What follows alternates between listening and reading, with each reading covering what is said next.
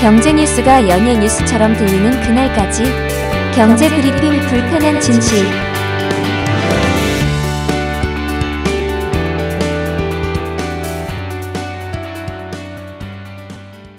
넷플릭스에는 정말 많은 드라마가 있죠. 지금이야 시즌이라는 개념이 익숙하지만 미드, Lost, Prison Break가 처음 나왔을 때 저런 식으로도 드라마를 보여주는구나 하지 않았습니까?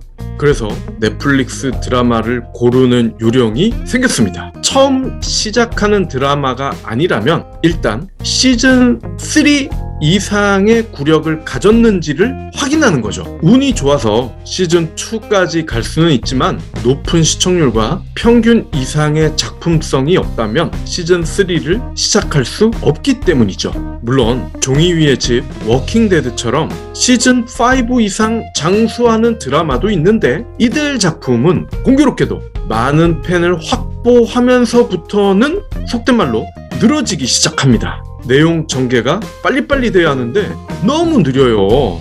특히 Walking Dead는 시즌 10까지 나온 상황인데 부산행이나 킹덤에 나오는 우사인 볼트 버금가는 빠른 속도의 K 좀비가 아니라 로봇 청소기보다 느린 속도로 사람들을 향해 걸어옵니다. 그렇게 걸어서 어떻게 흡혈을 합니까?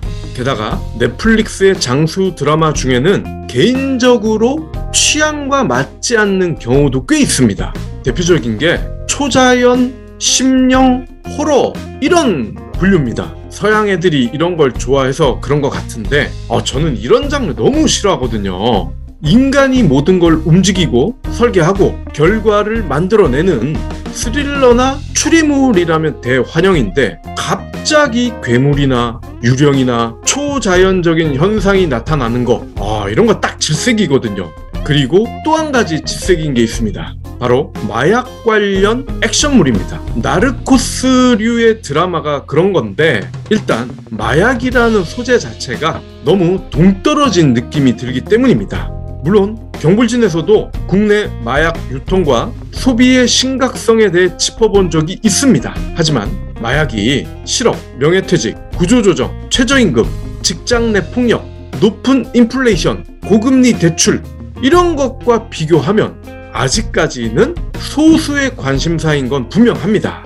그래서 이 드라마 역시 시즌 5까지 장수했음에도 거리두기를 했습니다. 가족을 위해 마약 제조를 하는 화학 선생님의 이야기를 다룬 드라마. 한 줄짜리 작품 설명에서 마약이라는 단어를 봤기 때문에 거리두기를 했다는 거죠. 그러면서 아이고 넷플릭스 썩을 놈들 허구한 날 마약 드라마냐 라고 짜증을 내곤 했습니다. 그런데 정말 믿을 만한 지인이 그 드라마가 자신의 인생 드라마다 이런 얘기를 하는 거 아니겠습니까? 대뜸 마약범 이야기 아니냐 이렇게 물었더니 그저 그런 단순한 마약범이 아니라 정말 인간적인 마약범이다 어, 이렇게 답을 하는 거 아닙니까? 전 세계 어느 나라에서나 마약과 관련된 범죄는 아주 중하게 다스립니다. 우리나라도 마찬가지인데 제조는 물론이고 사적 이익을 위해 유통만 해도 최대 무기징역에 처할 수도 있습니다. 즉 마약범은 살인 다음으로 나쁜 짓을 한 셈인데 인간적이라니 인간적이라는 말만 없었어도 이 드라마를 볼 일은 없었을 텐데 말이죠. 속는 셈 치고 한번 봤습니다. 그런데 예상과 달리 빠져드는 거예요. 센스 있는 경불진 애청자분들은 이 드라마가 무엇인지 눈치 채셨을 겁니다. 바로 Breaking Bad입니다. 박 PD의 넷플릭스 소화제 Breaking Bad의 뜻이 뭘까요? 직역을 해보면 나쁜 걸 부수다 이런 건데 찾아보니까 미국 남부 지역의 구어체라고 합니다. 막가자. 근데 브레이킹이니까 막가기 쯤 될 겁니다. 근데 이거를 우리가 흔히 쓰는 말로 바꿔보면은 배째 되겠습니다. 배째. 그럼 우리의 화학 선생님은 어떻게 배를 째게 됐고 왜 마약범이 됐을까요? 후딱 살펴보겠습니다. 브리오 비타민의 스테디셀러 브리오 혈당 밸런스가 업그레이드 됐어요. 혈당과 함께 혈압에도 좋은 브리오 혈당 혈압 밸런스로 새로 출시됐습니다. 혈당에 혈압까지 좋다면 이건 의약품 아닌가요? 병원 처방전 있어야 할 것 같은데요? 처방전이 필요 없는 건강기능식품입니다. 내성이 생길까 걱정스러운 의약품 원료가 아니라 건강기능식품 원료를 써서 안심할 수 있습니다. 장점이 또 있죠? 캐나다에서 완제품으로 수입 후에 식약처의 성분 정밀 검사를 통과한 것은 물론 혈당과 혈압에 관련된 기능성도 인정받았습니다. 혈당은 물론 혈압 관리까지 부모님들에게 꼭 필요한 선물이 될 것 같아요. 그럼요. 제품에 대한 자세한 사항은 브리오 혈당 혈압 밸런스를 찾아주세요.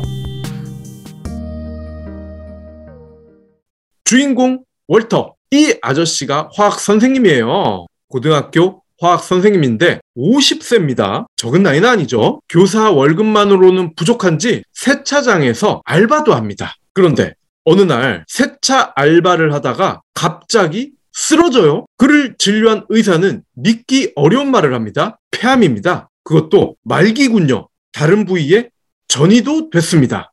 이 말을 들은 날 하필 월터의 생일이었습니다. 근데 더 큰 문제가 있습니다. 40세인 아내가 임신을 했고요. 소아마비인 아들은 사춘기라 그런지 부쩍 신경질이 늘었습니다.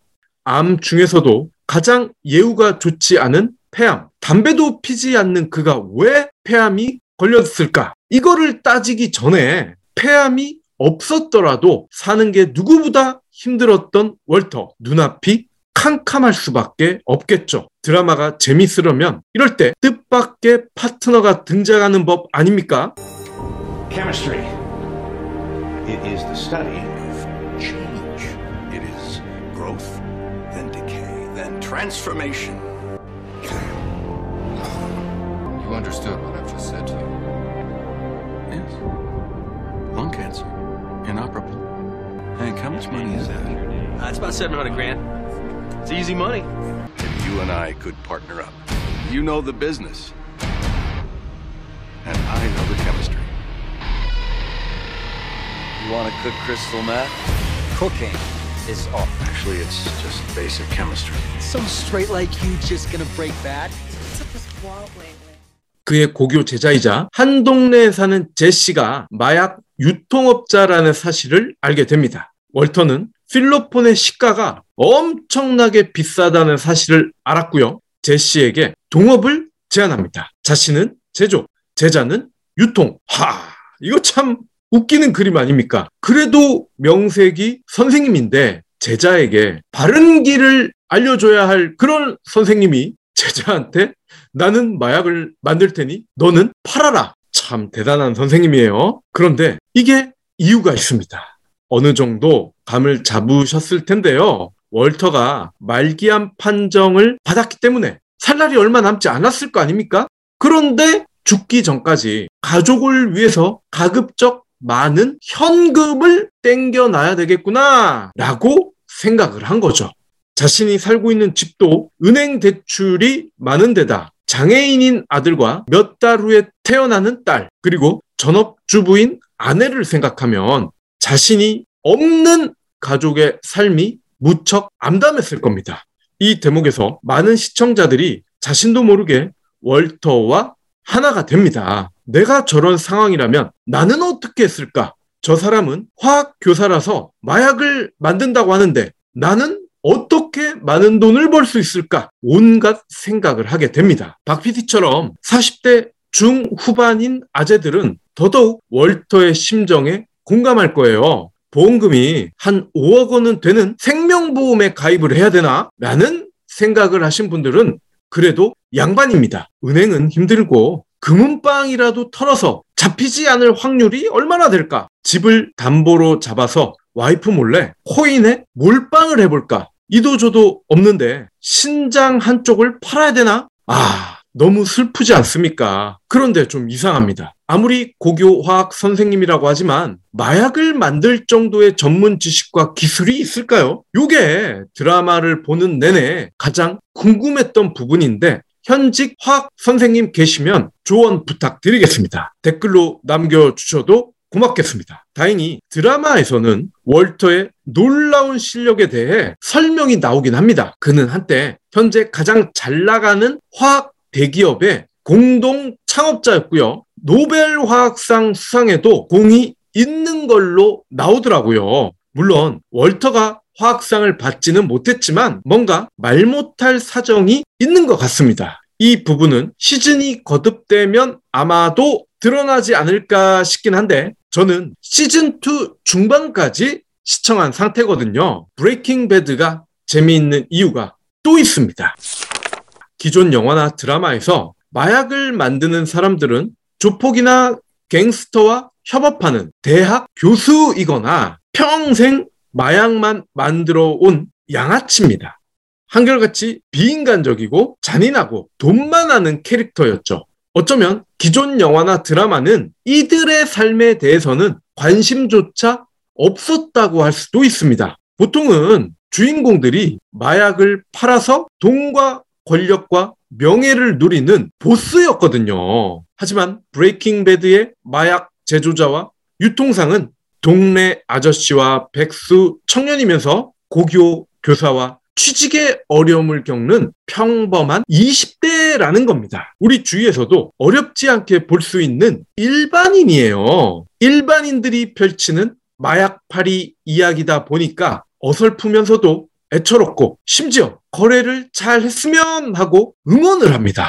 불법 행위를 숨죽여 지켜보고 가급적이면 좋은 결과가 나오기를 기대하게 만드는 제작진의 천재적인 능력 감탄을 하게 됩니다. 화학교사라는 직업적 특성에서 나오는 순간적인 위기 탈출 능력 또한 다음 회를 기대하게 합니다. 최상급의 필로폰을 캠핑카에서 만드는 것도 그렇지만 전문적인 화학 지식을 이용해서 독가스나 폭발물을 만들어서 적을 제거하고 대형 자물쇠를 녹이는 화학물질을 제조해서 마약 원료도 대량으로 확보합니다. 물론 훔치는 거죠. 가끔은 본의 아니게 발생한 사망 사건의 시체, 이 시체를 증거 없이 없애는 화학물질도 등장하더라고요. 아, 이 부분 역시 진짜 가능한가 싶긴 한데 제가 요거는 좀 찾아보니까 실제로는 이런 일이 불가능하다고 합니다.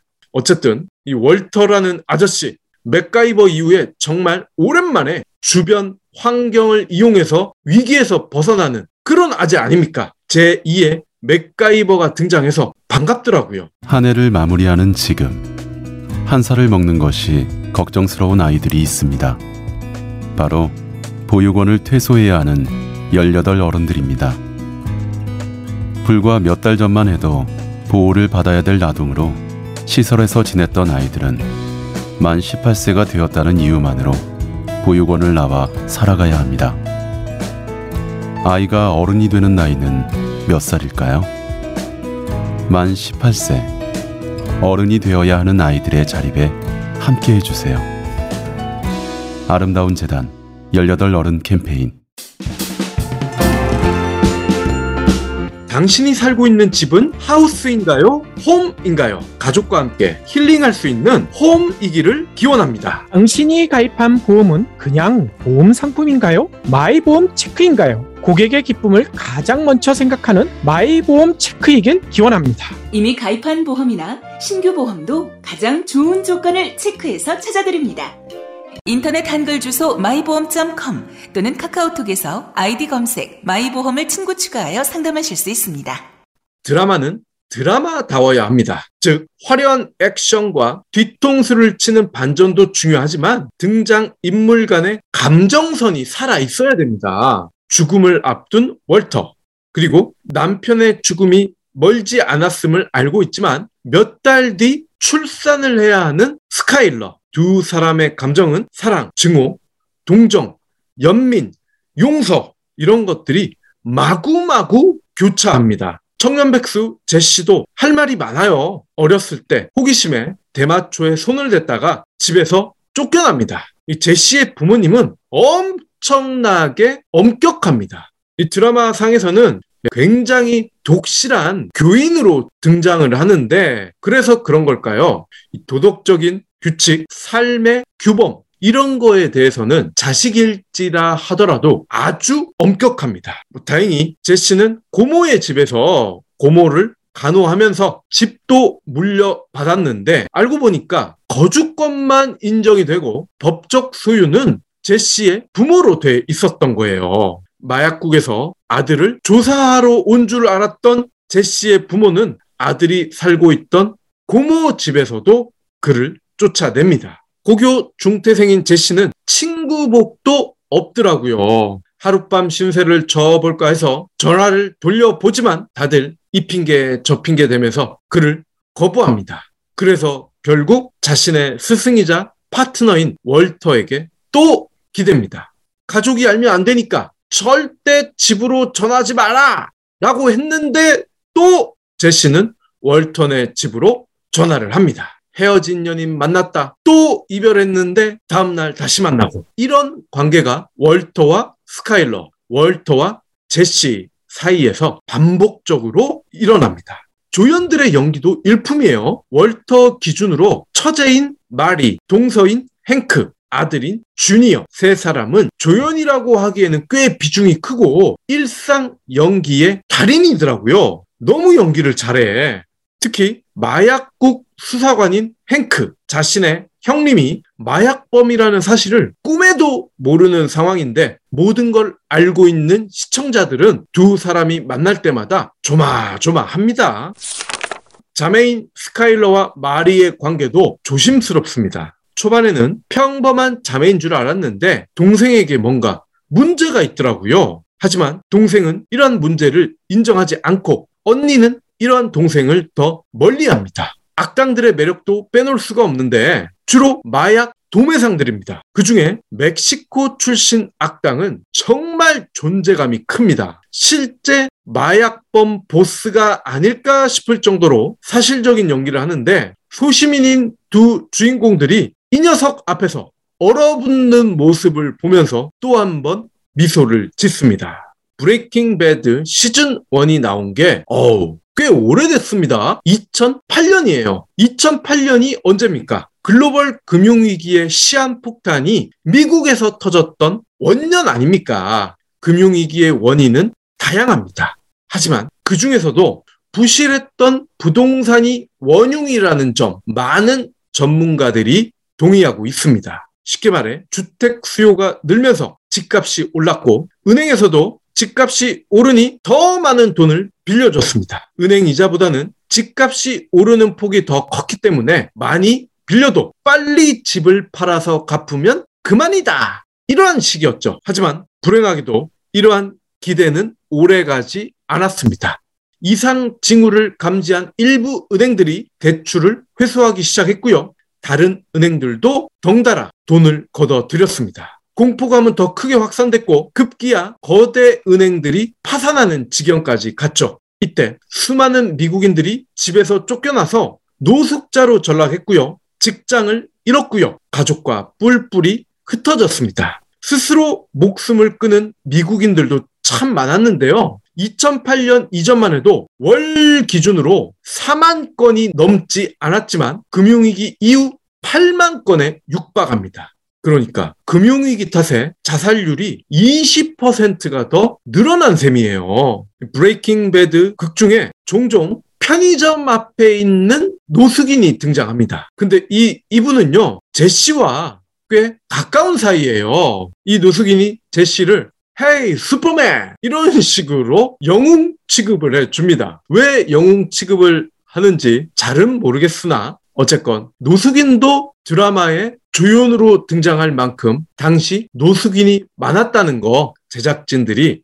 강조하고 싶지 않았나 싶습니다. 우리의 월터는 작금의 사정을 너무나 잘 알고 있었습니다. 선생님이 세차장 알바, 이 투잡을 할 이유가 무엇이었겠습니까? 집 대출금을 갚아야 하는데 2008년 당시 갑자기 금리가 상승했습니다. 월터도 변동금리였나 보죠. 그리고 집값이 떨어졌고 더 떨어지기 전에 집을 파는 사람들이 급증했고 은행들은 대출을 성급히 회수합니다. 월터 역시 금융위기의 직접적인 피해자였던 거죠. 하지만 금융위기라는 핵 폭 혈당급 피해를 당하고 있는 상황에서 말기암 진단에 둘째 임신까지 그 누가 막막하지 않겠습니까? 물론 이 드라마에서 금융위기 탓에 월터가 개고생하고 있다라는 설명이 나오지는 않습니다. 하지만 드라마의 시대적 배경을 감안해서 시청을 하신다면 한결 더 몰입감이 커질 거예요. 마약상의 이야기마저도 공감하게 만드는 금융위기, 즉 인간사에서 벌어지는 쇼킹한 사건들은 앞으로도 계속해서 우리들의 시선을 사로잡을 겁니다. 지금 우리도 쇼킹한 걸로 치면 100년 만의 이벤트를 치르고 있지 않습니까?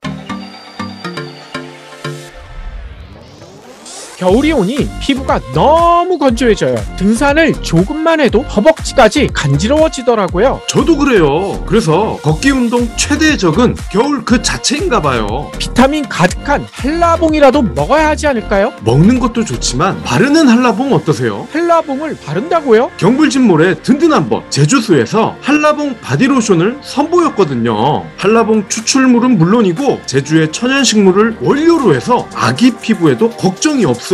이제 한라봉 먹지 말고 피부에 양보하세요. 포털에서 경불진몰을 검색하세요. 현무암 미세 분말이 함유돼 세정 보습력이 뛰어난 현무암 폼클렌저 탈모 예방에 도움을 줄 수 있는 편백 샴푸도 온 가족과 함께 써보세요.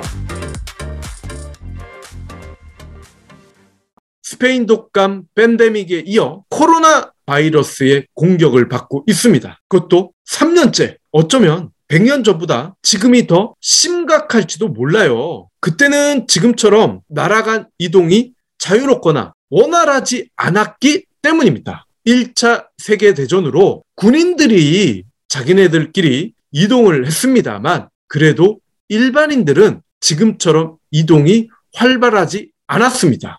따라서 팬데믹이라고는 하지만 지금과 같은 팬데믹은 아니었다는 거죠. 하지만 반대로 그때보다는 지금 의학 기술이 훨씬 발달했죠. 그러니까 그때는 걸리기만 하면 죽는 사람이 더 많았을 수도 있다는 겁니다. 예방접종 당연히 없었고요. 그럼에도 코로나 바이러스라는 녀석이 우리 생각보다 훨씬 똑똑하고 교묘한 것도 사실입니다. 100년 전이 나쁘냐, 지금이 나쁘냐, 객관적으로 비교하기도 쉽지 않은 상황인 거죠. 몇 년 뒤 어떤 드라마가 과연 코로나 시대를 견뎌낸 인류를 인간적으로 묘사할까요? 코로나를 버텨내는 제2의 월터 어떤 식으로 우리에게 등장할까요? 경불진 완주해 주셔서 감사합니다. 하트 투척, 댓글 남기기, 링크 공유, 계좌 후원 등 경불진 두 PD에게 힘을 보태주세요. 더 좋은 내용으로 보답하겠습니다.